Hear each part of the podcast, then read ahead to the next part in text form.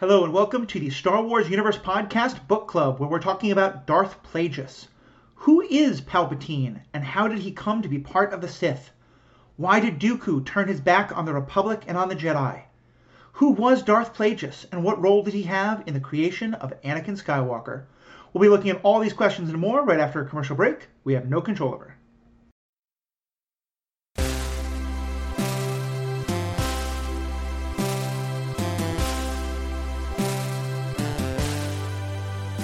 Welcome back. My name is Matthew. I'm your host. Once again, I'm joined for this episode of the Book Club by Brian V. Klein. Brian, how are we doing today? Oh, I'm doing great. How are you? I'm good. I'm good. This is one of my favorite of the Star Wars books. I'm really excited for us to jump into it. I'm also excited because uh, Brian, you and I have a great conversation. But one thing these have uh, these last couple episodes I've done have really taught me is that, especially when we're doing this episode for people who some of you may have read the book and loved it, some of you may have not read the book and just want to like learn more about it and learn more about this part of the universe. It's really helpful for us to have someone on the podcast who hasn't played, who hasn't read the book, and can help be that voice of you know asking the questions and being with us, being with us on this journey as we explore what the book has to teach us about Star Wars in general. So, uh, playing that role today is going to be Paul Hoppy, a regular co-host on this and other podcasts I do. Paul, how are we doing today?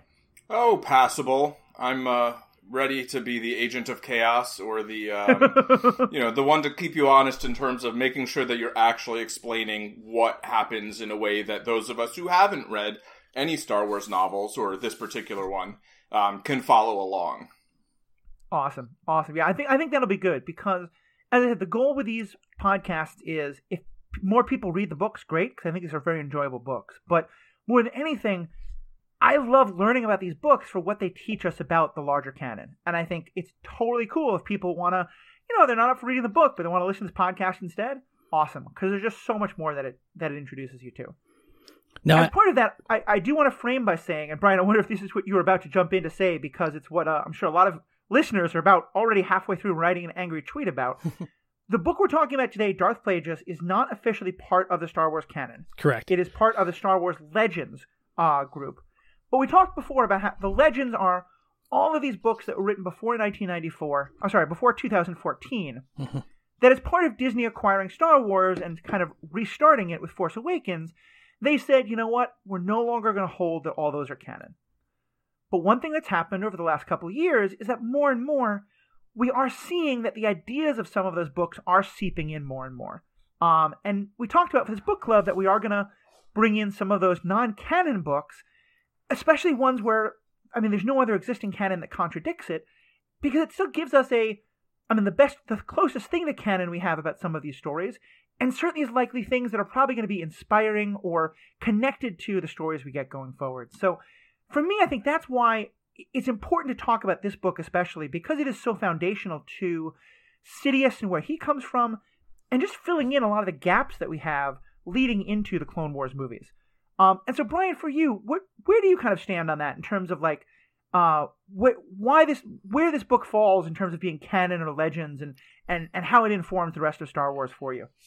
Well, seeing as how when this came out, it was almost like decreed as being canon because until something comes around to you know negate this this is pretty much the way that it you would think it would go. Because i mean the story is so in depth with a lot of the details especially with the way that it mirrors and and leads into the, the the, prequels. So i mean if they don't ever touch anything with this then this is fine because the book is so good and it the, the characters developing and it is excellent. Very true. Very true. And paul where, where, are you coming from as we start this conversation? What do you know about this book going into what we're talking about today? I've I've heard a decent amount of of uh, what sort of goes on in it. I I mean I have a uh-huh. friend um, who I, I lived with in Germany for a couple months actually who's super into all things Sith. Um, and I think Darth Bane is like more like his jam, but um, mm-hmm. he talked about this book, and so I got kind of an idea of that you know, from him. And then I've also watched some YouTube videos. Like during The Mandalorian, I ended up just watching a whole bunch of like Star Wars YouTube videos. Um, so, you know, I mean, I know what happens to him. Uh, right. you know, and, and some of, some of the major plot points, but I, I certainly don't know, um, you know, the majority of details as things go along. Right. And just to give, uh, we'll give a plot summary in a few minutes, but just to give the, the quick overview for those who have no idea what we're talking about so far, the best way to ground it is that if you remember in Revenge of the Sith, Sidious is talking to Anakin and he says, Do you know the story of Darth Plagueis the Wise? And he tells the story about this older Sith Lord who was trying to learn how to conquer death and may have even come very close, but then was, of course, killed by his apprentice in his sleep. Darth Plagueis is the book about that person, Darth Plagueis, hence the name. Um, and what the book tells us is that he was actually Sidious's uh, master himself. And so it's the story not only of this um, Sith Lord who experienced and explored the, the role of life and death and the Force, but it also winds up being the story of how Sidious becomes a Sith Lord, how Palpatine becomes Sidious. And so it also gives us about 40 years of backstory about the Sith machinations that lead up to the events of the Phantom Menace. And so it also fills in a lot of the gaps of, you know, who was Count Dooku and why, uh, you know, helping to explain his role and, and all the stuff leading up to the, the fight on Naboo with the Trade Federation and things like that. So so, and for you, Brian, what when you think of this book, like obviously it's a great book, but why why does it matter? How does it like help inform you and your understanding of this part of the Star Trek, uh, this part of the Star Wars universe? Well, first off, this book originally was supposed to come out in late 2008. It was on the schedule at uh, Del Rey, and that was a lot closer to the end of Revenge of the Sith. So it was that's that line when he talks about Darth Plagueis the Wise. It was you know, still on people's minds. And then it got pushed back. So it didn't end up coming out until January of 2012. So that was mm-hmm. almost three and a half years later. But the story itself, it does, uh, it's basically, I mean, the story is broken up into three parts, which are three time periods and three distinct things. And once you get to the third part of it, it, you can see everything walking its way into, um, how it ties into the Phantom Menace. But even before right. that, the stuff going into they they do really well with bringing in characters that we learn later on in the story, but we have been introduced to before, like some of the um, Imperial dignitaries from Return of the Jedi and some other characters that were in mm-hmm. like Timothy Zahn's books. And so you see how these things, these characters originally got you know involved in the galaxy far far away and it's it's it's interesting like that and James Luceno's always been good with being able to take characters or ideas that you really don't have any uh, backstory on and make them completely interesting once he starts you know getting into the meat of it yeah it, it feels like a, in a lot of ways what i think i like most about the book is it feels like it's written by someone who watched the who watched the prequels and then listened either to himself or to other people saying like, wait a minute, why does Count Dooku feel this way? Why mm-hmm. do the, the the why does the Trade Federation care about what's happening in Naboo? Where does this Maul guy come from? And says to themselves, okay, let me write a book to explain those things. Because it really this book especially I feel like and it's part of why I I know it's not officially the canon, but it also is sort of very it's in that kind of nebulous place of it, it's there's nothing that's been written that contradicts it and it's certainly a lot of it is being found more and more into the canon. Mm-hmm. It it feels like it really helps to at least give a version of it that's a lot better than what we we we got originally. You know? Oh yeah.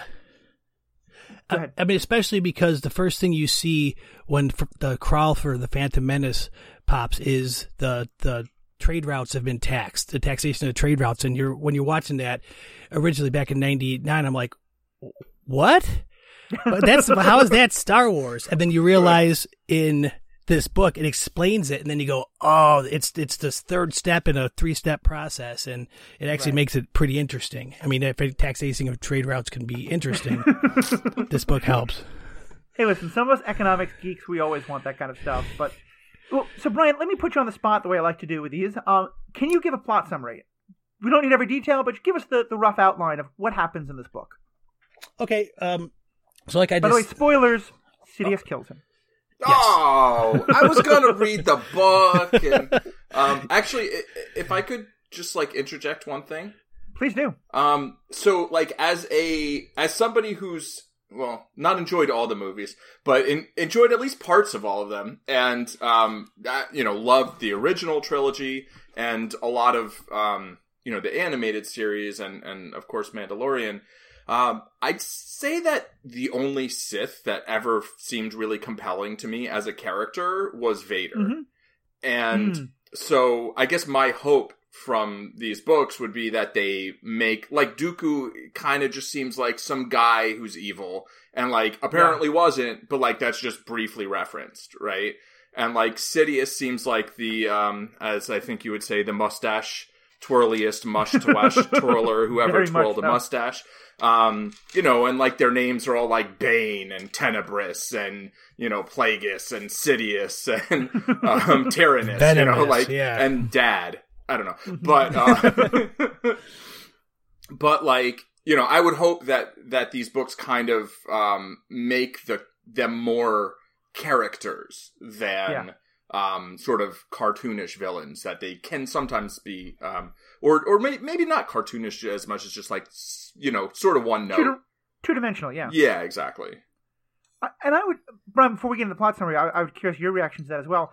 I think I think part of why I like this book so much as it does, hmm and frankly, I'd say that the the character it does it the most for for me is Count Dooku. Oh, and, and we'll talk about the specifics of that. I, I I feel like one of the reasons why the prequels fail so thoroughly for me is that I just have no idea what the Separatists want or what Dooku wants, yeah, and I feel like this book, a it really it because the the perspective that you get is of Sidious and and Plagueis slowly corrupting Dooku.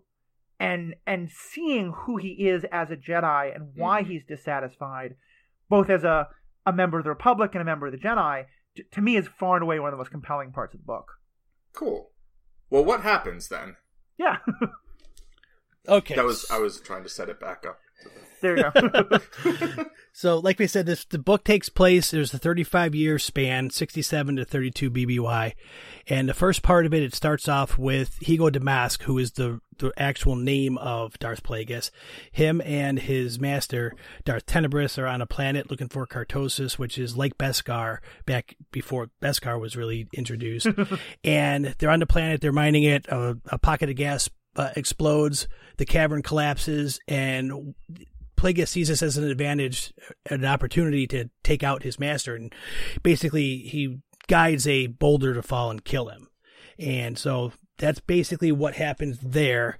Uh, Plagueis goes about doing his stuff because he's a. If you don't know what a Muun, a Muun is, it's one of the the banking clan people from the uh, the prequels, which are the they got like the tall, not cylindrical, but like long narrow heads. So that if you can imagine what that looks like, so then he finds out that uh, Tenebris had another student called Darth Venamis, who he ends up uh, basically fighting and putting him in a coma because Darth Plagueis' main goal is to A, bring down to the rule of two, bring back the Sith, and also learn how to cheat death.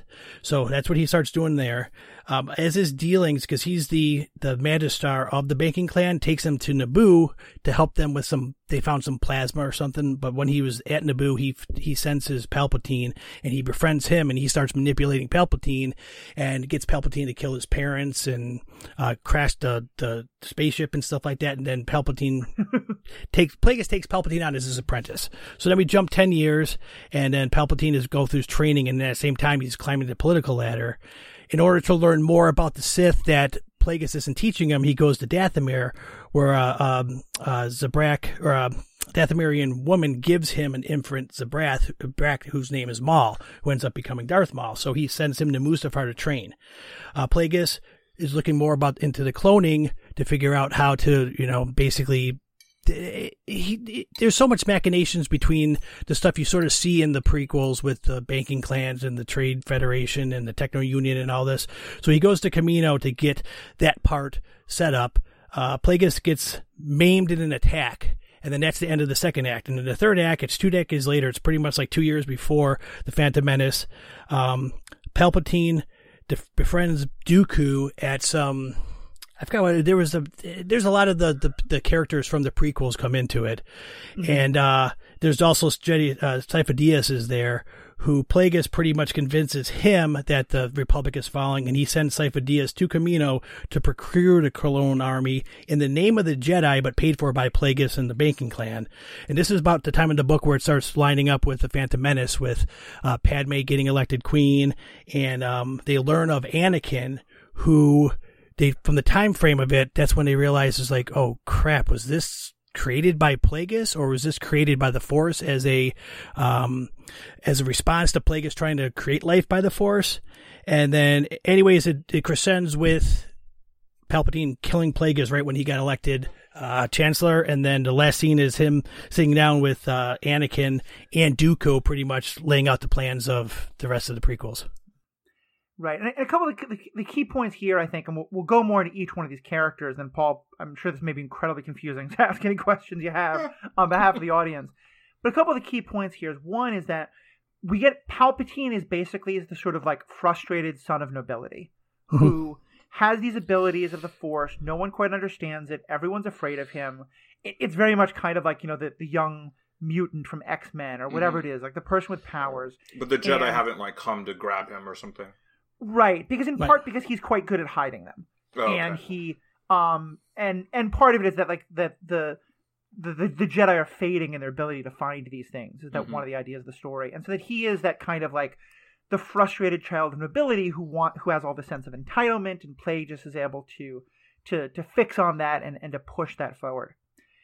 And then with Dooku, the story is that one of the things that we we get, and again, it's kind of this through second and third hand, but the idea that as the Republic is having more and more trouble, in part because there's all this political machinations, as as he was saying, uh, out on the rim among planets like the Trade Federation and the Banking Clan and the Techno Union, and the Jedi are being sent more and more into situations where they really aren't trained to deal with them, and Jedi are, Jedi are being killed because of it, mm-hmm. and including some some Jedi who Dooku cared quite a bit about. Mm. Yeah, one of his old uh, one of his old uh, Padawans. Right, and so Dooku is seeing Jedi be killed because of the failures of the Republic. He's seeing the Republic interfere with planets that he thinks they shouldn't be interfering with.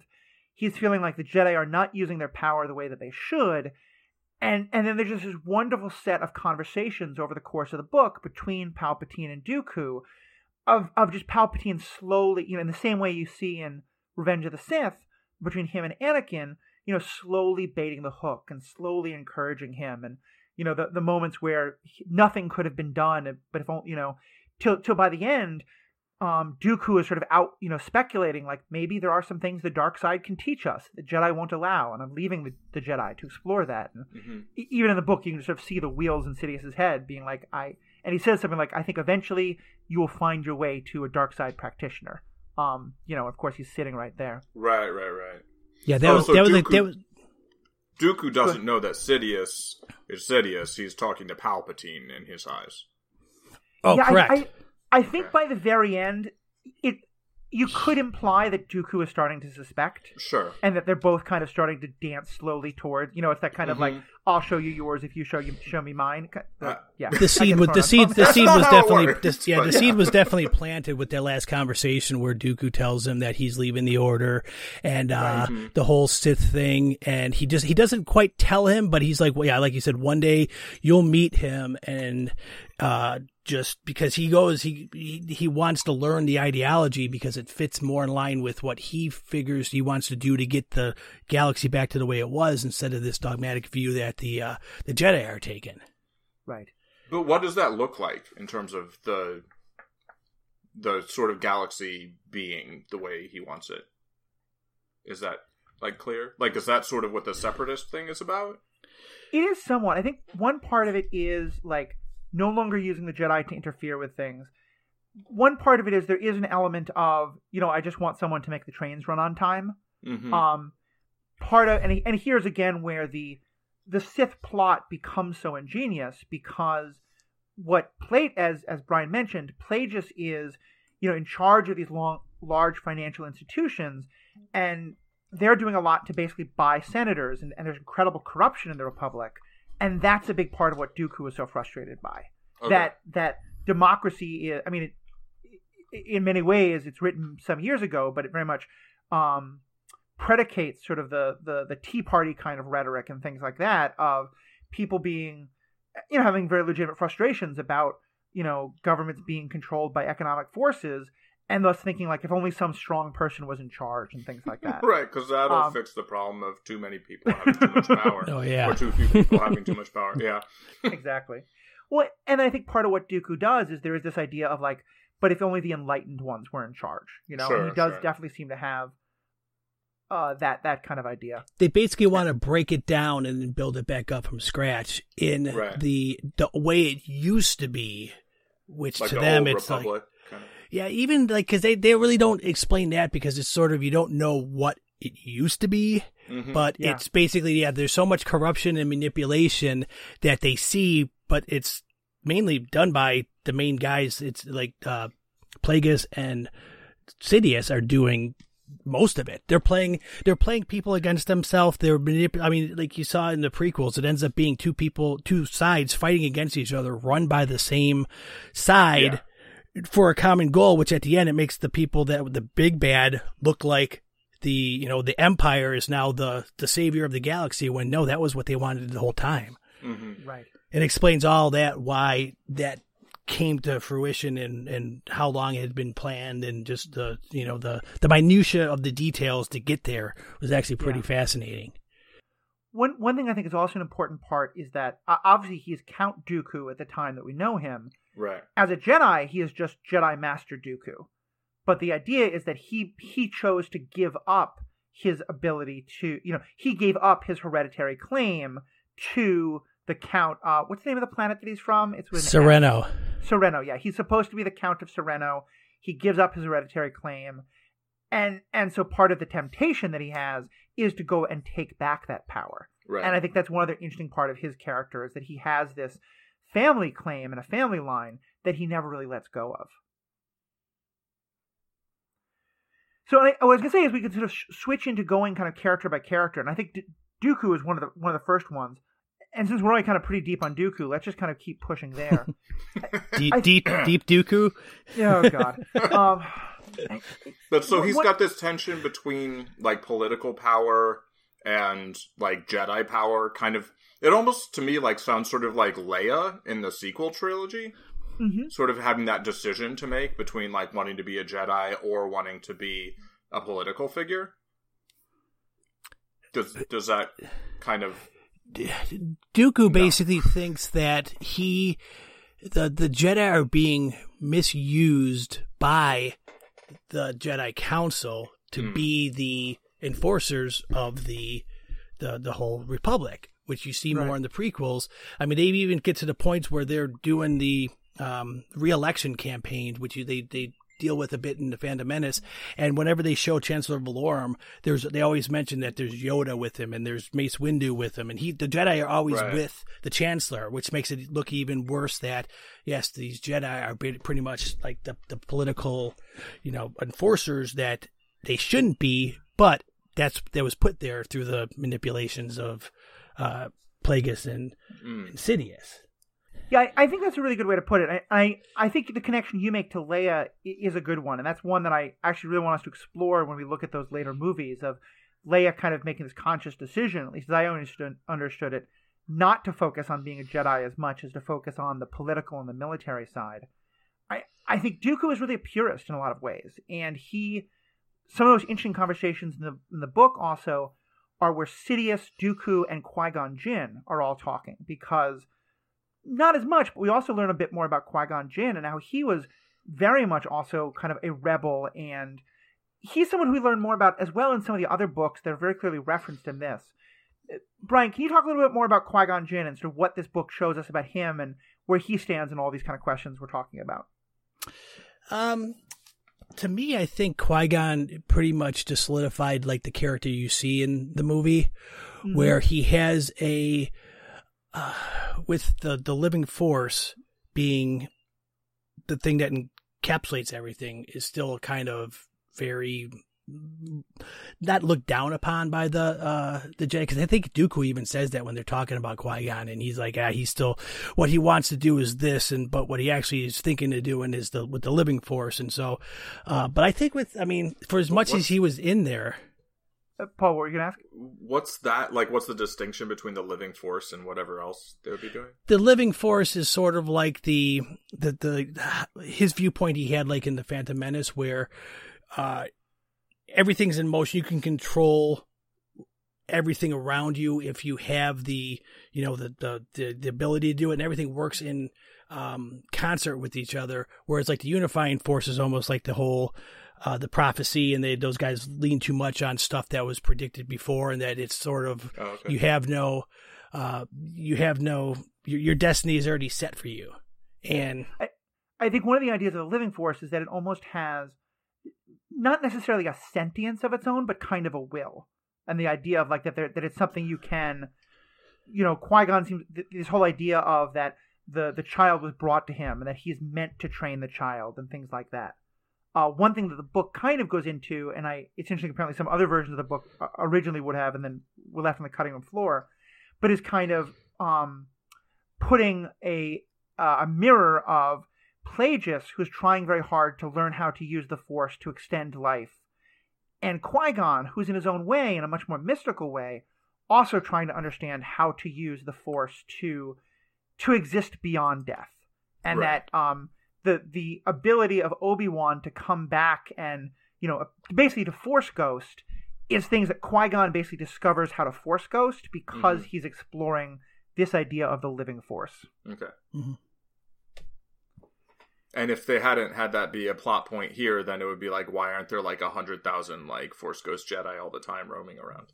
Exactly. Yeah, Pretty that idea of why this is kind of a, a new thing the Jedi right. can do. Okay. They only they had some of that in a, like a deleted scene from Revenge of the Sith where Yoda talks to um, Obi Wan on the the ship after giving you know when they talk about on the blockade runner where he's like I got a mm-hmm. I got a lesson for you to do and I've learned to commute with uh, oh, right. an old student but other yeah. than that it's just sort of like how it became about and then all of a sudden by you know the the sequels they're all you know they're all over the place right and I think in um in Clone Wars we do see quite we see Yoda yeah, it's referenced yeah right it, it's Yoda learns from Qui Gon Jinn Qui Gon mm-hmm. Jinn talks mm-hmm. to him in that way yeah the other thing I think that's important is also it, it's much more about Dooku, but Sifo Dyas is mentioned a little bit here as well, and that he especially is very upset about the death of the Jedi, and so I think that also helps to understand a little more why Sifo Dyas might have been the one who was okay with the creation of the army, because Sifo Dyas, like Dooku, like both of them, but especially Sifo Dyas, is really into the idea of like, you know, it's almost kind of a like the the police need to be more militarized kind of a thing there's right. very much of that, like we're dying. We're, the people don't have the respect for us they used to do. We need to be ready to fight back. Right, because they even mentioned a couple times that the the Jedi don't number the the amount that everyone thinks there is that they can be an army of themselves. You know, you right. can't send two Jedi to a planet and expect them to defend against you know hundred spaceships. Yes. But if you had an army, but that goes against some accord that they made where the, the Republic can't have their own army, but these these uh, planets that end up becoming part of the separatists start getting their own start becoming militarized and creating their own army and I think at one point they were saying that the chancellor was getting uh, hiring like mercenaries and sell swords pretty much to go take care of oh, stuff yeah. and it's like man if your government has to you know drop to that then you're in for a world of hurt.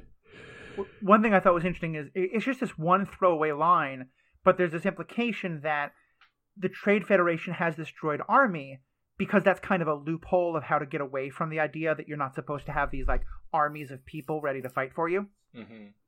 And so that was just kind of a cool little thing. Um, Brian, is there anything else about Dooku that we wanted? To, we can go so deep on all these characters, but either um, is there anything else you wanted to ask, talk about, or Paul, you wanted to ask about Dooku before we move on to kind of the next big character? Not really. I mean, it it just explains that really the character you see because you really only see him in Attack of the Clones mm-hmm. is that he's. I mean, he's. I think he was he became a Sith because of the ideology, not because of the things that you normally associate a Sith with.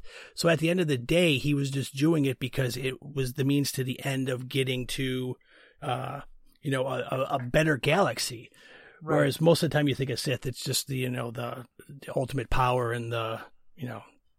Yeah, he, he doesn't have. He, Go ahead, Paul. He kind of did it for the reason that Palpatine pretends he's doing everything pretty much. Yeah, sort of. yeah. He doesn't. He doesn't have a moment of like he's holding back his emotions and they all come flooding out. It's not right. rage and anger. I think it's much more about.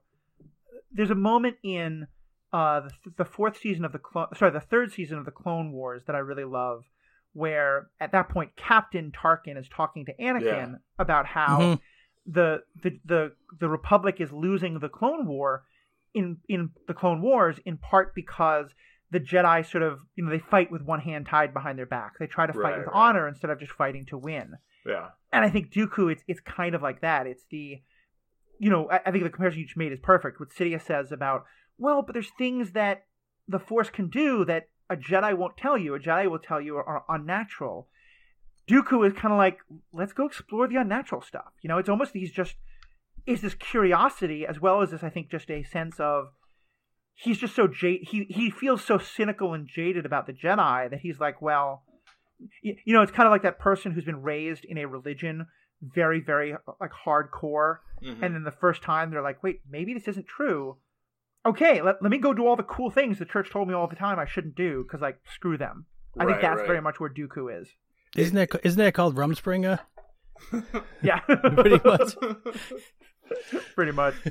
um, it, I mean that from what I understand in the Legends canon, um, Luke kind of like uses whatever powers and sort of has a little bit of that mentality of like that something isn't necessarily like good or bad or light or dark. It's like how you use it, and it. It's- I don't know. It sounds like a little similar, except that Dooku wanted to make the world fascist again or something. Even if he didn't see that that way. That, the the thing though that, that seems odd to me is that if there weren't these big armies, then it, it like this idea of the entire galaxy being in war must have been kind of like super unusual, like a big aberration. Yeah, Well- I think that's definitely the case. I think the idea uh, until this point there were lots of little bo- like border Like skirmishes. battles between right, sure. Right, but the idea of there being this like galactic war was pretty much unheard of. Hmm. Yeah, the last time they had it was however long ago. I think it was like probably seven, eight hundred years ago, and that's when they uh, it was the Ruusan Reformation, where they basically said they they cut out the Galactic Army, so the army didn't have that ability to just go and basically impose their will on people Right. or planets that they they at at their whim. So Right. um, I still don't understand how there was never any question in Attack of the Clones when all of a sudden they show up with a million Yeah. clones and they're like, wait a second, where the hell these come from? Seriously, ask a couple more questions. Yeah, Yeah, it's like, oh, we got all these clones. Uh, let's do a war, guys. Yeah. That part is still not quite explained as much, but at least we get some idea of where it comes from. We'll ask about it after we win, you know. Okay, Yeah. yeah. right. So, uh, w- I guess the last Dooku question I would have is is just in terms of uh, time frame. So, Mm-hmm. this whole book takes place before, like, it ends around the Phantom Menace. Is that correct? It So literally, I- yeah, it ends Or right after. when, like, it ends. it, it ends during the Phantom Menace. Like the Right. last the last chapter is happening the night before the election that makes that makes um, Makes Palpatine right. And then the, Chancellor. there's actually a wonderful moment where you learn that um just about the moment that Plagueis dies um is this is almost the exact same moment that Darth Maul is killed or we think is killed. Um, right, right, right. Is is behalved or Yeah, be, Mhm. besec- be bisected as it's referred it's to in one um uh uh text of of uh, an episode. yeah, So yeah, so it's and it's it's it is also kind of fun to get to watch like you know Plagueis and Sidious are talking to every time like Sidious turns off the communicator yeah. with the Neimoidians, you now have Plagueis and Sidious talking to each other about like oh no, this Gungan army is marching on Naboo on Theed. Do we care about that? That kind of thing. So it's fun to see that whole thing play out from their perspective. Right, sort sort of like how the um season seven of the Clone Wars intersects with Revenge of the Sith. Yeah, Yeah. very much so. Yeah. Very much so. Um, so so then Dooku is he's not he's left the Jedi like a couple years before the end of this book, but he's not. no, a no, Sith. he left the he left the the Jedi Years- like at at he basically leaves the Jedi in Phantom Menace or right before Oh, that. okay. It's the death of Qui Gon Jinn that is the last straw for him Oh. because one of the things that the book goes into is that it. If you remember, the um, the opening scroll of Phantom Menace says, without any explanation, the Chancellor has secretly deployed two Jedi to try and solve the problem. Right. It turned out actually that because of stuff that's happened in the past, all Mhm. that Plagueis and Sidious had orchestrated, the Chancellor wasn't supposed to do that anymore. Right. And so okay. to Dooku, the fact that the Chancellor did it again, and that Qui Gon, who was it. kind of like his favorite student because they argued all the time, like he loved him even though he, you know, was like always Qui Gon was Dooku's Padawan. yes. Correct. Okay, Um, and which is part of why Obi Wan feels connected to him.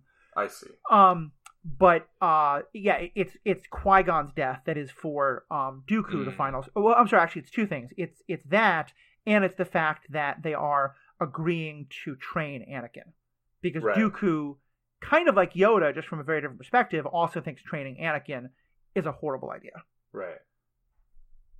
So, obviously, there's so much more we could go into with Dooku there, but I think this is a good time to switch to Sidious. Um, 'cause let's talk more about Sidious. Obviously, he's the a main player in all the Star Wars movies.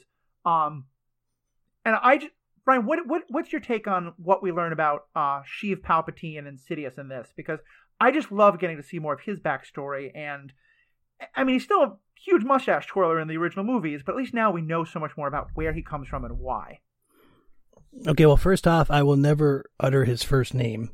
Even though, even though the same author, James Luceno, was the one that gave him that first name in the Tarkin book, which is canon. I always thought that was because they, they make a point in this book why he calls himself Palpatine. He's That's he's true, yeah. his his first name for his family name, even though he feels like an outsider because his the the the his whole family is uh, a political power and and uh, he's in a private school and he's got a, a a rich upbringing and stuff like that but he really wants to do actually i mean at first his he was almost like a when they show him as a youngster when i think when we first introduced to him he's like 16 or 17 and he's an he's a he's an idealist. He he has ideas for how he wants to help p- people and fix things.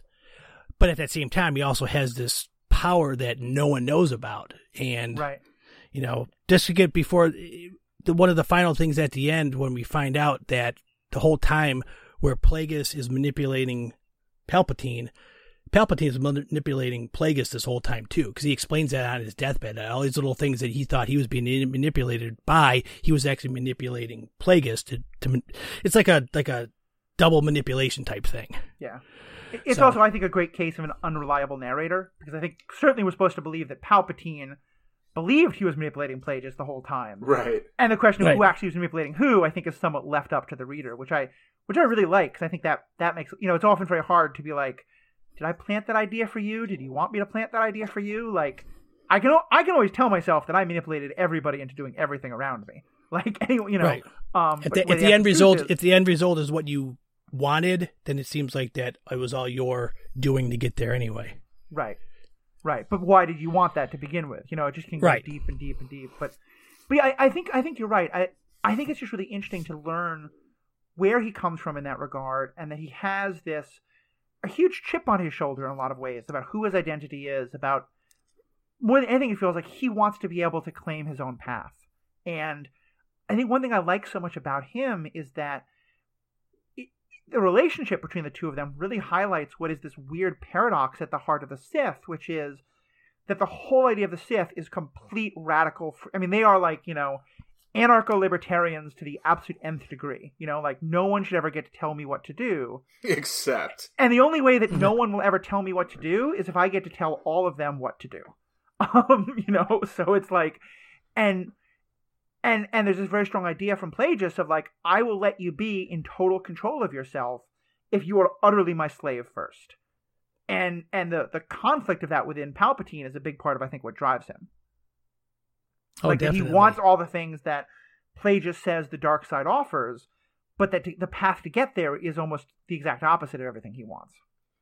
right and he uh, he does feel stifled a bit by it because they they that's what this book does a lot where the first part ends and then there's two big time jumps. And all of a sudden after the, he starts training him you find out that he's basically because there's those scenes where it's like he puts him on a planet and he's like your goal here is to literally survive. And if you don't use the the Sith power to uh survive and keep yourself warm you will die. There's no doubt about that. So he's putting him basically through the worst like basic training you could possibly think of for like Pretty much. 10 years so as a but in that same sense sidious is also feeling he's being, you know, shortchanged the training, which is why he goes to Dathomir, where he gets basically given Maul to take care of, which was just like, okay, that seemed kind of convenient. But then again, the Force works in a way where they probably sent him there because they were talking about he went to Dathomir because of the uh, the witches and stuff like that, and he could figure he could learn more from them about different. Because that was the thing, uh, Plagueis kept mentioning to Palpatine that you can't rely on holocrons because that was from just the perspective of that one Sith, and a lot of Sith have holocrons. so many. Those you don't know are, are kind of like um, they're they're kind of like living textbooks where a Sith Lord would imbue a part of themselves into it, so if someone could find it. They could like or Jedi, com- right? yeah, or Jedi, Yeah. could commune with this thing and like learn from it. But yeah, as you're right, it, it's very limited because it's it's not. It, you know, it, it is from a very particular subjective perspective. Right. And when it comes to Sith ideology, it's just there's such a wide gamut of it that something that is, you know, gospel to one person to the next person is to be like, no, not even close to that. This is what we want, which is, you know, an utter a setup for them to utterly fail anyway. But I mean, that's why the Sith in the old didn't work when you had ten thousands of them because everyone wanted to be in power, so they ended up basically, you know, mm-hmm. wiping themselves out, or at least Bane did. So Right. They were all backstabbing each other, and and Yeah. and that and that's. I, I'd say one thing I think that the. I really like getting to see two Sith lords interacting with each other throughout the book, in Plagueis and Plagueis and Sidious, because Mhm. a you see that you have two very different approaches to the Sith. You know, Palpatine wants political power. He and Plagueis wants him to have that, but he's much more in, in, like it, you get to a point where you're sort of unsure is Plagueis more interested in figuring out how to tear down the Jedi or in figuring out how to live forever? And and he seems to be interested in both, but the second one, especially in the, in the middle half, later half of the book, really kind of is everything he's focused on, his research into living beyond death and using the Force to live beyond death. And and you can see that Sidious is frustrated by it because he care he's more about the dark side for political power.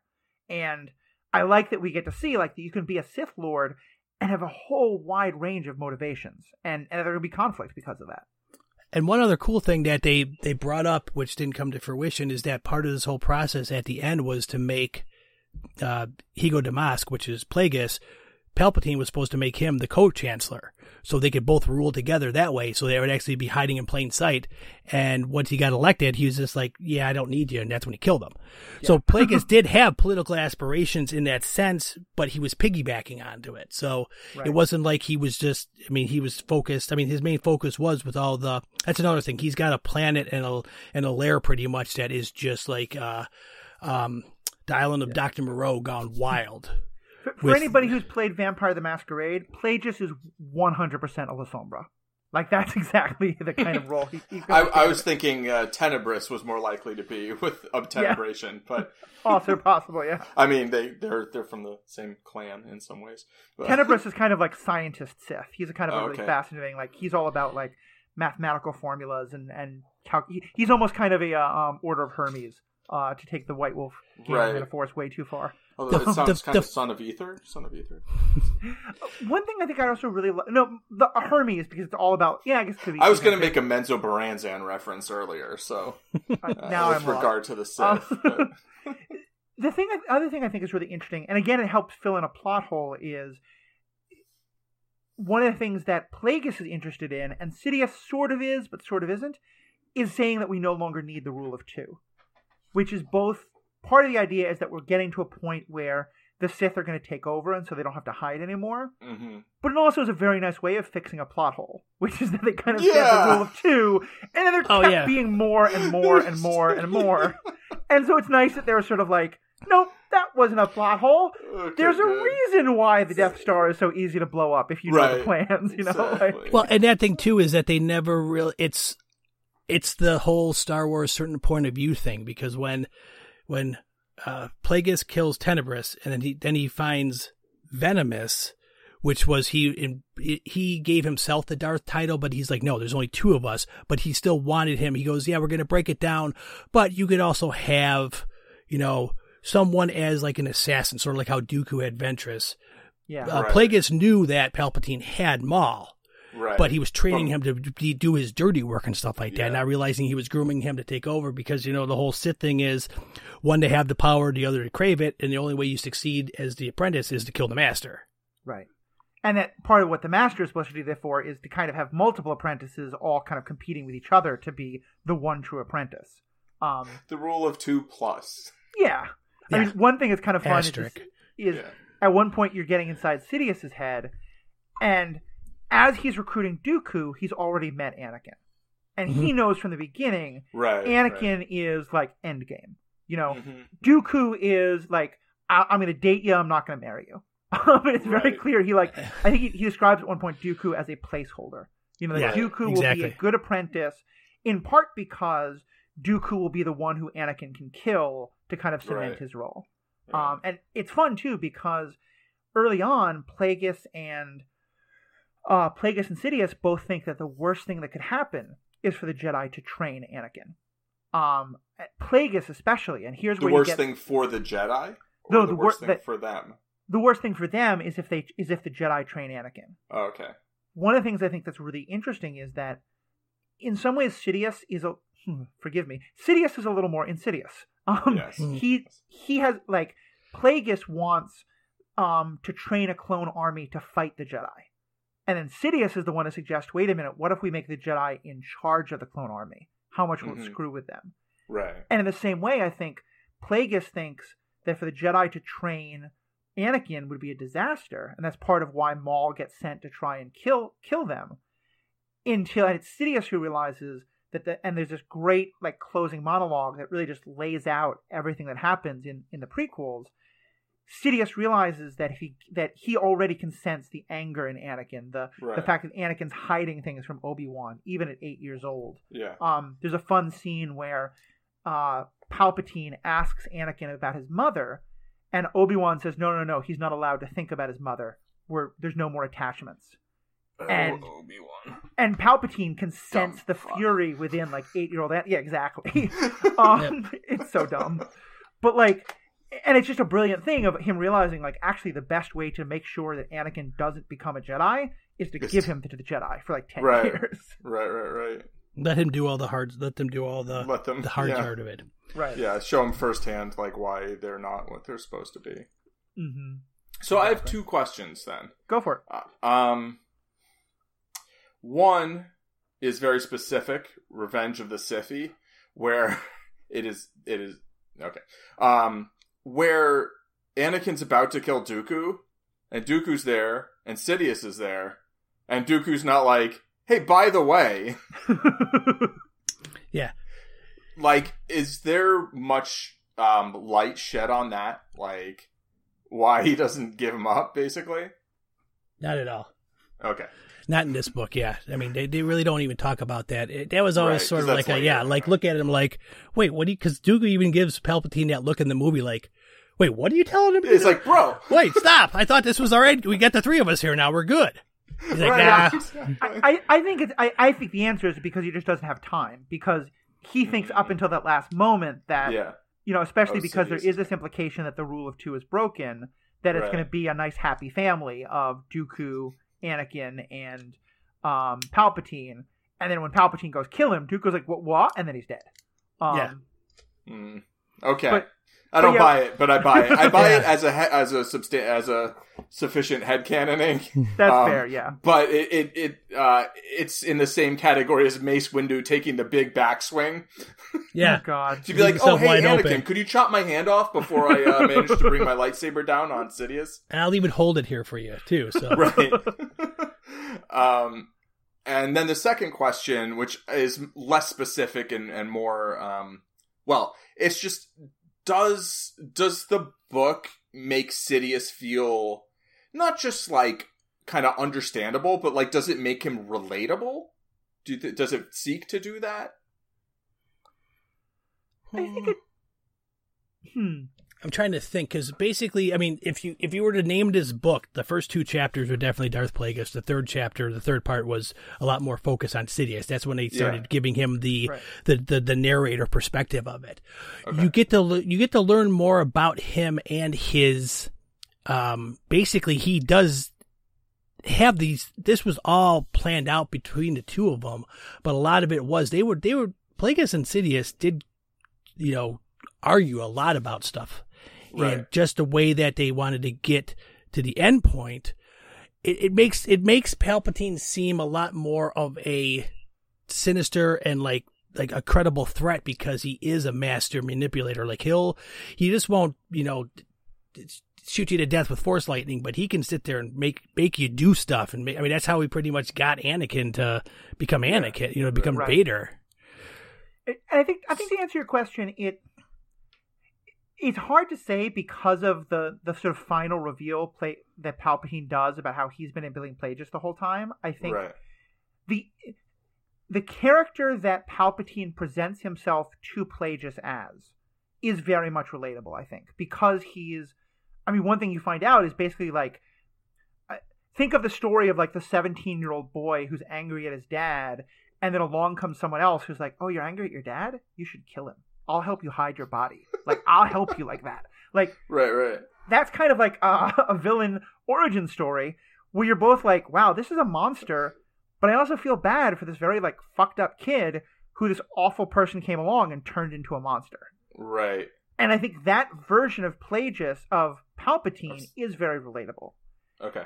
Towards like the end, Kingpinish, like um, not quite, not because, quite that much, because he's not like an abused kid, but he there okay. is definitely a sense. More, it's like you know, Dad, can I borrow the keys to the car? No, I'm pissed at you. Now I'm going to kill you, kind of thing. Oh yeah, um, okay, well, not, well, the, the scene, like the scene they show. Okay, so basically, in the in the first part of it, Plagueis and Palpatine start a friendship. He's in the youth pro, like the youth program, and Plagueis or Palpatine's dad wants nothing to do with those two being together because he thinks he's a bad influence on him.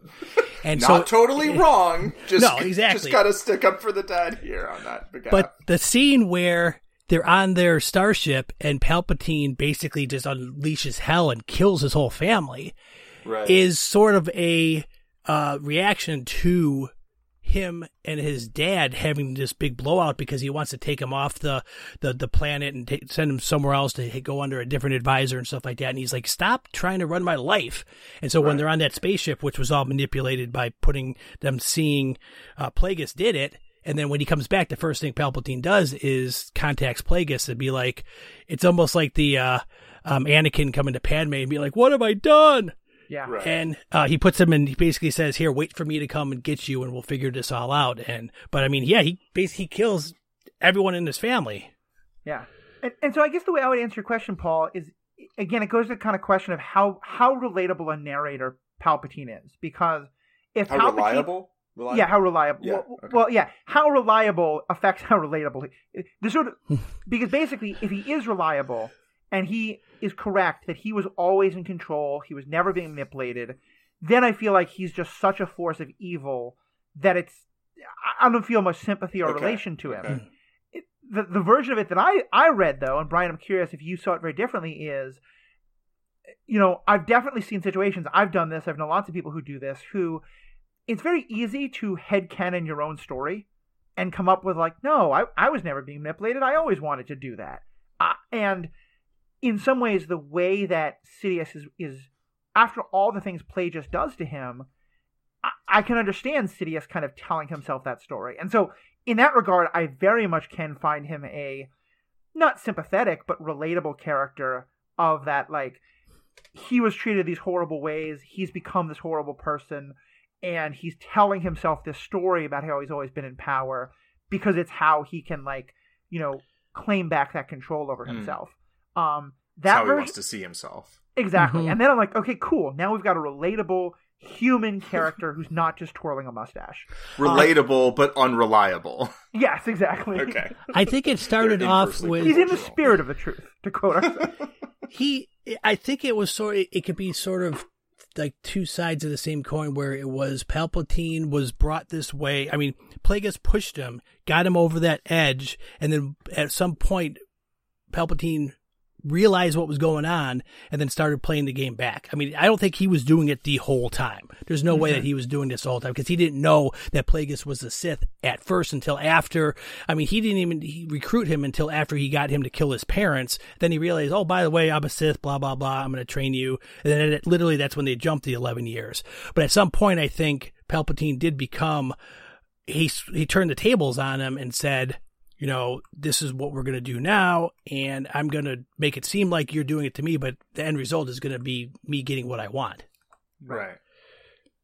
And I think that that's in some ways it feels like it's a very Sith kind of a story of you get so used to being in power and being in control that you kind of stop. You don't recognize when you're losing it, you know, and that's Palpatine does that with Vader. Uh, Plagueis did that with Palpatine. Like I think that's very much a a part of how the Sith dynamic can often turn out. Exactly. Uh, I think Sidious and Dooku, and Dooku were the two big ones I wanted to talk about, but there's a few other things to touch on. Um, Paul, do you have any other questions about Sidious or Brian? Any other things from this book you wanted to mention? I'm good. Mm, no, I think it just it pretty much strengthens the case that this guy was just evil. Yeah, like that was okay. that was it. Okay, so it's not like Dexter, basically, where you know. No, it's no. like he's not going around killing people that are bad. Like it's like he clearly is no. up to no good, and there's some somewhat relatable how he got to that point, but like yeah. still still not a good guy. There is not, not a, like a certain point of view. No, there's not a single redemption arc out there for Palpatine okay. whatsoever. Okay. At any multiverse plane, whatever. He's I'm good no with way. That. He's he's he is that. he's evil. And I think a good way to actually better explain that um, is to transition to the next one I want to talk about, which is Naboo and the Trade Federation, because part of Sidious's rise comes in his role in the early sort of machinations that lead to Naboo and the Trade Federation. Because, and again, the machinations go pretty deep. I don't want to go into all of it, but the base idea of it is to kind, it's kind of a story of colonial exploitation. That mm-hmm. Naboo is kind of a, you know, not a um, developing world, but it's it's a, a small planet that has some eco- economic value. is not super important, but it's discovered that it has this huge, um, you know, nat- set of natural resources of plasma that the world needs. So it's kind of like you know when the small country that no one cared about, people discover gold or oil or right. uranium or whatever it is. And so there's all this political machinations going back and forth over what should happen and there's a uh, a big faction saying like you know Naboo for the Nabooians, like we don't want these outsiders coming in to colonialize us and to you know help us develop our natural resources while they get all the money. Right. And Palpatine's father is one of the ones who's most against the outsiders coming in. Oh. And, and Palpatine, like basically a big part of his early story is helping Plagueis, who's with the banking clan, one of the people yeah. who wants to exploit Naboo you know, so he basically it, it, it's not like he's sort of a like the the local leader who gets corrupted from the beginning. He's sort of like, oh, okay, I can I can use this as a as a path to power to sell out my own planet and to right. you know use this to to come to to come to political glory. And and if you like politics, especially, it's a very interesting story of how he sort of helps him and Plagueis together, like play these different sides off against each other in a story of like how do you deal with colonial exploitation. So how did how did Sidious? I do have one more Sidious question. How did he end up being so racist? Right? Because wasn't the the Empire very like anti non human and like like you know speciesist? No, it was definitely xenophobic. Yeah. Yeah. I don't think they really don't get into that as much because it's it almost have to imply because they, they do talk about him with like Mas Amedda is uh, uh uh, what's he, uh, Chagrian, and then like mm-hmm. all the people around him are not human, pretty much, except for his right. imperial dignitaries. Right. Um, I think uh, they probably use that as more of a thing back uh, in the seventies when they had were making Star Wars and that because it was a lot easier yeah. to just have humans around. right, right, that's fair. yeah, my, my, my understanding of how this story went was that as as as Brian said, like the Empire was all humans because that's what's easiest. Right. Eventually, in the early part of the Legends canon, they wrote in the story of the Empire being very like humans only. Yeah. Mm-hmm. And then, kind of in later years, they kind of let that aspect of the story drop. Okay. And it's why it, ha- it isn't mentioned very often anymore. And it it just is never mentioned in this. Uh, I mean, certainly Right. his he had he sees the Gungans as subhuman, but the um like he never feels negatively about um Plagueis for being non-human or anything like that. Right. Um, Is so uh, if the anything, Pla- Muun. Plagueis himself is the Muuns are probably more racist towards humans than than Okay, Sidious and the and the humans are towards anybody else. and they're different from the Trade Federation people. Yeah, Yeah, those they're- are Nemo- those are Neimoidians. Okay, Yeah, they're the um. Uh, they only very briefly appear in the pre in the prequels, but they they appear somewhat in the Clone Wars. They're kind of bluish, um, very thin, like very long, thin faces. Their heads almost Yeah, look like no, they, I- they look like the Easter Island statues. right, right, yeah. Yeah, no, that's a good way to I, I know who you're talking about. I just wanted to verify that they were different from the um extremely racist portrayal of the Trade Federation. Yeah. Oh, no, yeah. th- these are more like Germanic than they are um Okay. Asiatic, the way the um Right. uh, or, or Asian Trade Federation. uh, yeah. the, an Asian racist, the way that the Trade Federation. Yeah, are. yeah, yeah. Fair. Um, fair.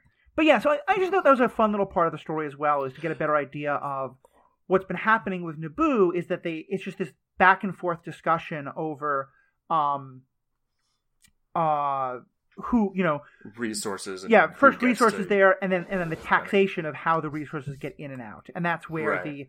the, um, it, it, what the exact connection is between the taxation of the routes and how it connects to the colonial part of it isn't exact. It, it's kind of hand waved a little It's bit, unclear. but okay. we're fine it, with had, that. it had more to do with the fact is that they had the Trade Federation got pretty much the exclusive rights to get the plasma out of Naboo. And that's why they had they had a presence there to begin with. And then later on in the story, when it was closer to the Phantom Menace time, uh, these trade routes were free, and so it was beneficial to uh, the Trade Federation because they were pretty much getting a cut of the people using the routes because that's what the Trade Federation does. But if they Right. start taxing them, then less people are going to use them because the taxes were going to go to the government. Because I forgot what it was. If they were they were using it for something, um, they needed to get more money for I think for like the defense of uh, Yeah, some planet. I think to sort a- of start, yeah, helping with one of the other problems that had come up. Um, Right. It, it's definitely a situation where like they they kind of create a perfect storm of you know Plagueis is just lighting these little fires all over the place that makes it too Right. much for the public to take care of. The one other thing I think is a nice part about the way that part of the story plays out is sometimes it can be frustrating to tell a whole story and then realize at the end that there's someone like maniacally laughing and rubbing their hands, which means that everything that just happened played into their hands, and so it sort of doesn't matter. Yeah. One thing that made clear is like everything that happens in Phantom Menace isn't like exactly as Sidious foresaw it. You know, Oh, okay. he thought that Queen all Amidala would just sign the treaty, and then he thought that Right. she would. And eh, there's kind of this great like set of back and forth of Plagueis and Sidious being like, "Oh, okay, well the Federation fucked up that plan. Let's do the next one. Let's do the Right. next Oh one. yeah, Let's especially next with one." like especially with They've Valorum, like you said, improvise. sending the Jedi to Naboo to broker the peace because of the the invasion that's or the, the occupation. That wasn't part of their plan. So that's when like crap, how do we get this out of it? Yeah. So a lot of the stuff was, you know, they they worked their way around it, but it was not all their grand plan was 100% effective. Right. And I just like that because it makes Queen Amidala and like what happens in The Force Awakens seem kind of a little bit more like, okay, this, this has some relevance. It's not just. The Everything- Phantom Menace. Isn't that what I said? Did I say The Force Awakens? You said yeah, The yeah, Force yeah. Awakens. I'm, I'm only. I'm not attempting to correct. I'm attempting to clarify. Well, I guess Yes, no. correct, but like Cla- just so that yeah, so we all know Yep. No, I have. Uh, the, that you meant what we thought you meant, but now Yes, we're certain. listeners, there's nothing in this book that pertains to the the, the sequels Force at all. We're not quite there yet in any of the storytelling. So exactly, exactly. There's no grand unifying theory of that quite yet. Um, but yeah, so I think that gives us most of what's important about Naboo. I think that it, it is kind of fun to see a little bit more of the, the politics of Naboo and how all that happens. And there is also some extent to which, in part because they want her to be easily manipulated, um, Sidious pulls some strings and creates a situation in which a 13 year old girl gets elected as queen. Because again, I think that was one of the, the some people were like, wait, this country elected a 13 year old girl as their queen? How, how does that happen? So it is at least Fun. I mean, starting with electing a queen, but well, you know. also also a thing, but you know, Yeah. like they they it- explained how it went from um, hierarchical to a position that stayed the same title, Just- but right? it just became electorate. Yeah, yeah, You know. There- there's just a lot But of little details like that. Where it's like, okay, you know that thing that seems kind of dumb? Here's a kind of plausible yeah. explanation. Right, right, it. right. Yeah, okay. There's a lot of that in this book with the prequels where it says, yeah. okay, this is okay, well, okay, I guess that explains that. Yep. Um the one other thing I think is interesting there is also that um what was I gonna say? I was talking about the the Trade Federation, the Neimoidians. Um I mean, they're just as dumb in this book as they are in the yeah. the, the, the prequels. okay. They're just so you know they want so much power and stuff that Nute Gunray and those guys are just like yeah whatever. Like they're suspicious, but they never right. once think that okay if this is this is going to help us, let's do it. Yeah. Oh, I remember the one thing I wanted to point out as well is that because again something that's talked about from the book is like well if the Sith are supposed to be hiding for so long, why does Maul just you know break out the red lightsaber all of a sudden? And it actually, Plagueis and Sidious had talked quite a while about this is the moment when we'll finally sort of like reveal ourselves. Um, okay. Um, and that's very intentional, which is another yeah. thing that I really appreciate and really, really liked. And in Phantom Menace, they meant, like Darth Maul says, like, finally we'll reveal ourselves. But it's yeah. nice to see, like, why is this moment so important to them and why does it matter? Right. That's a, gone a long time without in the shadows, basically. Right, yeah, and that's a, a that's a that's point. a cool part of this book too, because they actually go into that whole balcony scene because Darth Plagueis is eavesdropping on him when he hears that. He's sort of just going like, "What? What? Wait a second, what's going yeah. on here?" like he feels like he's being betrayed, but he's like, well, at, at the end of the day, it's going to help our, you know, it's going to help our plan come to, you know, fruition. But really, he's his downfall is coming within a day or so. Right. Um, so I think the other, the other, there are two other things I want to talk about that got revealed about in this book, and the, and the next is the dark side itself. And we've talked some about it, but Brian, what do you feel like we learn about the dark side and, and just and the Sith and how they function in this larger galaxy from this book? Uh, I'd say function is a loose word to use as far as how the Sith work because, like I said, it, it, it always just seems like uh, when you're bickering with someone like your brother and you do something that he wanted done anyway, but it wasn't the way he did it, he'll still find fault with, you know, the way it got done because it wasn't his idea. So there's a lot of that going on where it's just, yeah, you, you feed off of the negativity and the, and the, just the, it's, it's kind of weird because they're, those, uh, Plagueis and Sidious seem like a really odd couple because they have such different, like end goals. It seems. I mean, Plagueis mm-hmm. is basically a man of science. He wants to live forever, and Sidious wants to, you know, change the way the galaxy is run and basically, you know, wipe the slate clean. But since they're both Sith, they're they're the ones that are able to, uh, you know, manipulate it and do the stuff. But as far as like the the Sith go, it's it basically just shows that they do what needs to be done regardless of the cost, as long as it, you know, propels their agenda going, which we pretty much mm-hmm. knew about them already. Yeah. I, I think I think more than anything for me, it, it breaks this idea of that it's all one sort of unified plan, and that you know stretching right. back to Bane that they always have the same idea, and that it's right. that it's individuals, and that it's the whole point is like be ruled by your passions, and so every master is going to be different, and every master is going to have different passions, and especially because you know a big part of it is that Plagueis does have this near death experience where he almost gets killed by assassins, and he really hides. He turn he kind of turns inward and just kind of becomes a recluse, really focusing now on his experiments with the Force and his ability to use the Force to both prolong life and to create life. There's this whole idea, he really delves into this idea of the Force kind of pushing back on things and it's an idea that I kind of wish was explored more, and we, but it's this that idea of the, the flip side of Qui Gon Jinn with the living force that there's a lot of times where he talks about like I did this thing, did this terrible thing now happen because it was the force pushing back or the force saying it's not time yet or that it is ready. Um, paradox. Exactly. Yeah. Par- right. The paradox from Ma- Mage the Ascension is very much the idea.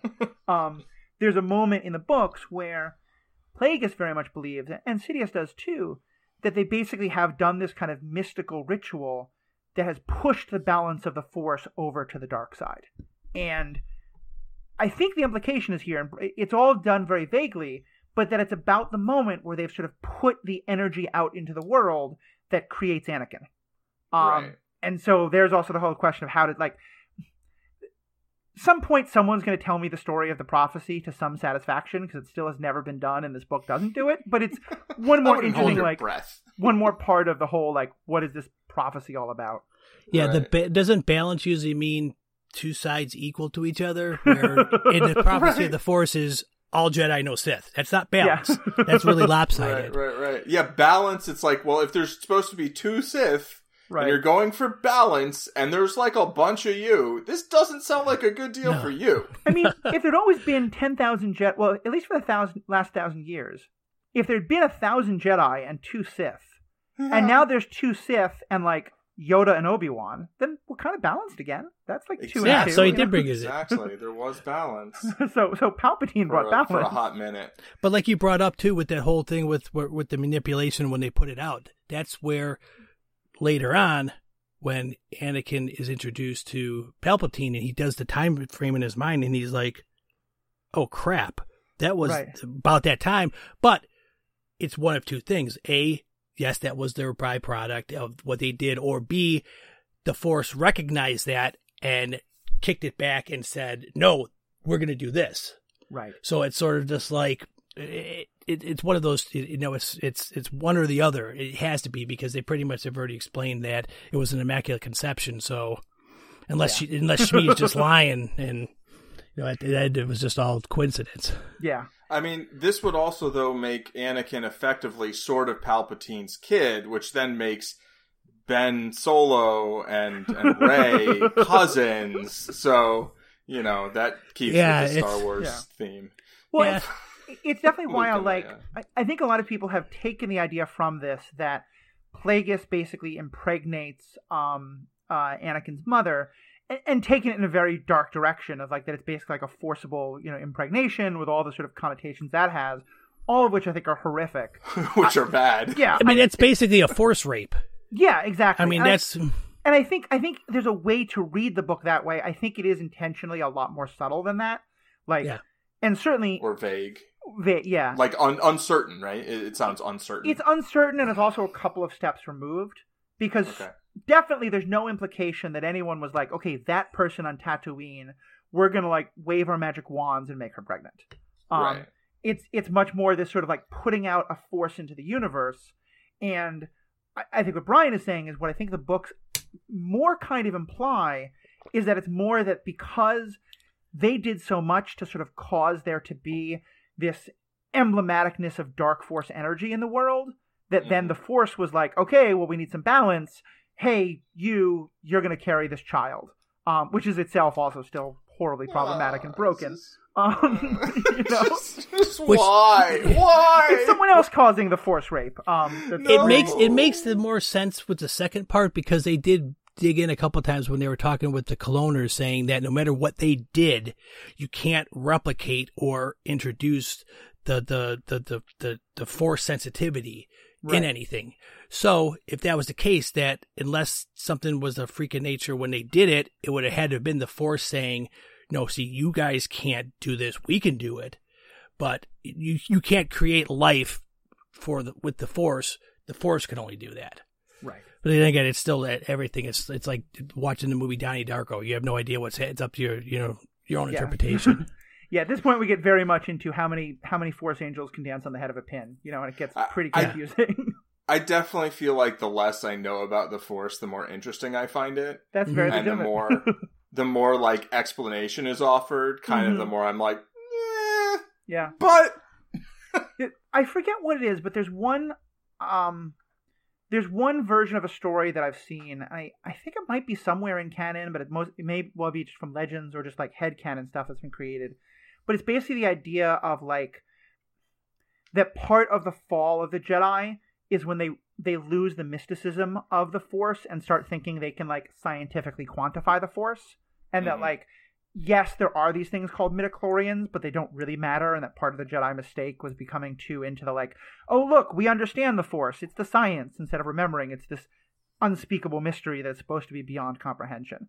Um, and I really Yeah. like that. Which- the same reason you're talking about, Paul, because it's like if if the Force becomes something that is like quantifiable, then it yeah, now it's a role playing mechanic. It's not a mystery that drives uh, an epic story. right. I mean, like in real life, I'm I'm not really all that interested in the idea that there are unquantifiable, unknowable things, or that we can know that something is unquantifiable and unknowable. Mm-hmm. But like within the context of the story, I find that efforts to quantify it or to to not make it like these people are trying to have this understanding of this Right. but you know as a as a storyteller i'm not going to necessarily tell you whether they're right or not to like go to like a very brief uh vampire the masquerade reference you know the idea that all these vampires uh, come from Cain uh never really appealed to me the idea that all these vampires think they came from Cain i Right. thought was very interesting Yeah. but like leaving that in some sort of mystery and being like, well, this is the mythology. You know, here's the mythology of the Force, and we know that people can do these things using it, but there's still some element of mystery, and you can kind of headcanon it whichever way you want. I find a lot more appealing. I mean, in general, just I find stories that ask questions a little more appealing than ones that are like, this is the answer. I mean, some Mhm. answers cool, but Mhm. leaving some room for interpretation. Um, I, and it sounds like they did that to some extent, which which I think sounds very cool.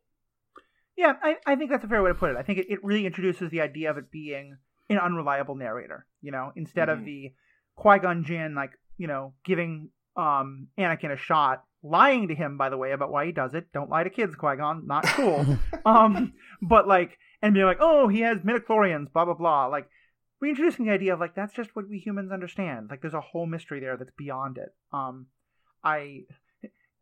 I understand why for you there's no interest in the, the religious side of it. For me, a- as a person of faith, that really does speak to me because I, Mm-hmm. you know, basically to me, like, was kind of saying is like the Jedi become fundamentalists. You know, it's the Right. idea of like you can quantify God. You can you can say like God exists in this building and not that building, or by these magic words or Mhm. not that magic words.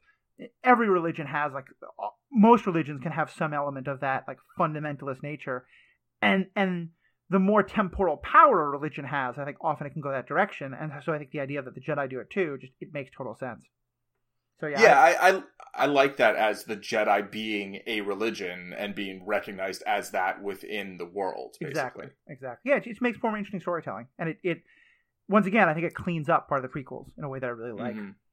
hmm A part of the prequels. Yes, it nothing will fix sand. There- There's no there's no amount of headcanon that will ever. Oh, actually, no. I'll, I'll put that. I'll put that out here. Fans, if you, Oh, yeah. I I am willing to read these short stories. If you can read, if you can write a short story that gives the backstory and helps me understand why I hate sand works as a line in that context, I will bring you on this podcast to have you read that po- that story and like give you mass adulation and give you some free merchandise. I'm putting out that challenge. If you can make it happen, do it. Um, I can't imagine how many bad short stories I'm about to read, but hopefully, you know, still it's great user interaction. I'm wrong. Maybe you all are great writers. Uh, maybe there's a way to do it. I think even a great writer can't do it, but I'm putting the challenge out there. Um, I I do think it's almost worth it though for the the Rey and Anakin meme where they both are complaining about sand. I think I think that was pretty good. Generally, things are that are unsalvageable are only salvageable by memes. so I do think it's a good time to start wrapping up. Brian, do you have any other kind of last comments or thoughts about the book you wanted to bring up? Um, just in oh, there was one thing which actually I forgot about until I read it this time, where they were talking at the end, and they were there was a bunch of Jedi, and they brought up the Jedi Master Jorus C'baoth, Mhm. Who is the main bad guy in the heir to the his clone Yeah. is the main bad guy into the into the original Thrawn novels. And I'm like, oh, I totally forgot he was in this book. Yeah, that's just a fun little So name it's drop. like- it's not relevant to anything, but it's a fun little Easter egg for a character in another set of novels we'll definitely be talking about at some point soon. Right. But besides that, I hope they don't do anything deliberately to knock this out of being what actually happened because I think it it works for this time period. Yeah. So, you know, I think if you're listening Disney, don't fuck with it. I think that's true, and I I imagine that we probably it's a period of time that they're not planning to explore anytime soon, so I don't feel like there's any need why they would have to. The um the High Republic books are going to end with a show called The Acolyte, which is set hmm it, it's basically about a new Sith person coming along around about the time of Darth Tenebrous would would maybe have been because I think I think that is going to be set maybe about thirty years before this book starts. So Exactly, yeah, because it was they said about hundred BBY, and this book starts Right. at sixty-seven BBY, so that's about thirty. So it might be fun if, like, in the last season of that, we meet Plagius or something like that. Like, if there's some connection there, but I don't, or even Tenebrous. But I don't think we're going to get anything beyond that, and I'm I'm fine with that. I'm happy to let this. The one thing in my head though is that both Tenebrous and Venamis are Bith Sith, and if you know what a Bith is, those are the the modal nodes, the the the, the band players from uh, the Mos Eisley Cantina. Oh yeah. So if you imagine seeing that as a they're not very menacing looking other than their big black eyes, but i- i- those are the Sith lords. Yeah. so it's sort of like eh, I guess it would be imagined like seeing like uh like Meebur Gascon from the Clone Wars as being a Sith Lord, this little like one foot tall amphibian looking Hey, thing. listen, anyone can be scary. You know, you can make it happen. Oh, Uh, Paul, thank you Yeah, so much I- for being our kind of you know man on the street for this episode. Um, any other last questions you have, or or just kind of what what are your thoughts on after all you've heard about this? It's pronounced Agent of Chaos.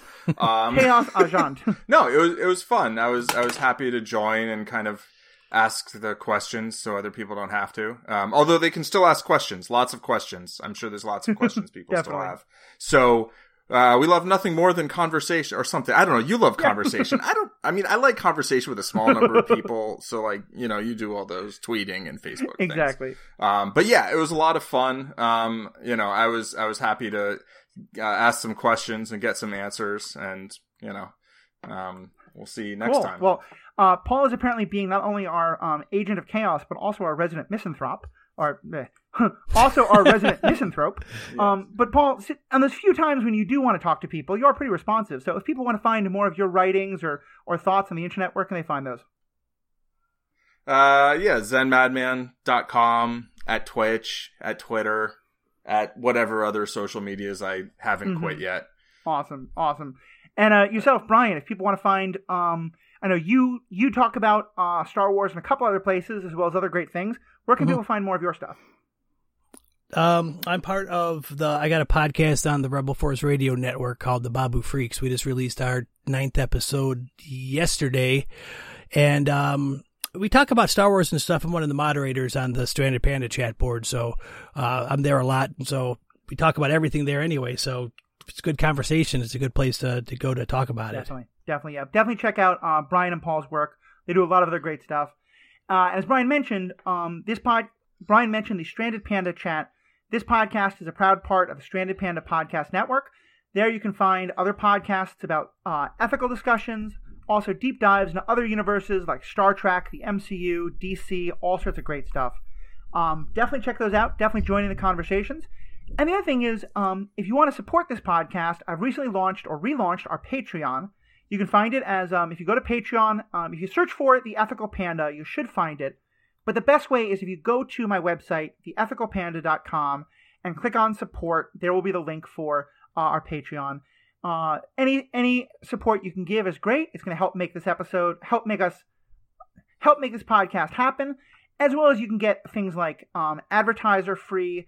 Uh, you, you can get uh, copies of the podcasts without any advertisements directly. Uh, at a certain level, you can get outtakes, which, among other things, you'll hear all the different ways I say the wrong thing. Because I'm very known for, you know, I know exactly what I'm talking about, but I'll call the movie by the wrong name. That's worth Uh, your patron is right exactly. You know, um, listen, Bob. Uh, you know, I just I get Is it Plagueis or Plagius? I actually looked it up, but. It's if you remember, it's like the plague In the movie, he it's says like the Plagueis. he's like, it's like the plague. yeah, Plagius. Yeah. Um, but yeah, it can be Plagueis, it can be Plagius. Um, all that stuff, and even at the highest levels of Patreon support, you can get free merchandise or even the chance to help us design an episode. So definitely uh, go to Patreon.com, drop us some support. Go to StrandedPanda.com, support all the other all the other great podcasts. Let us know what you think, and have a great day.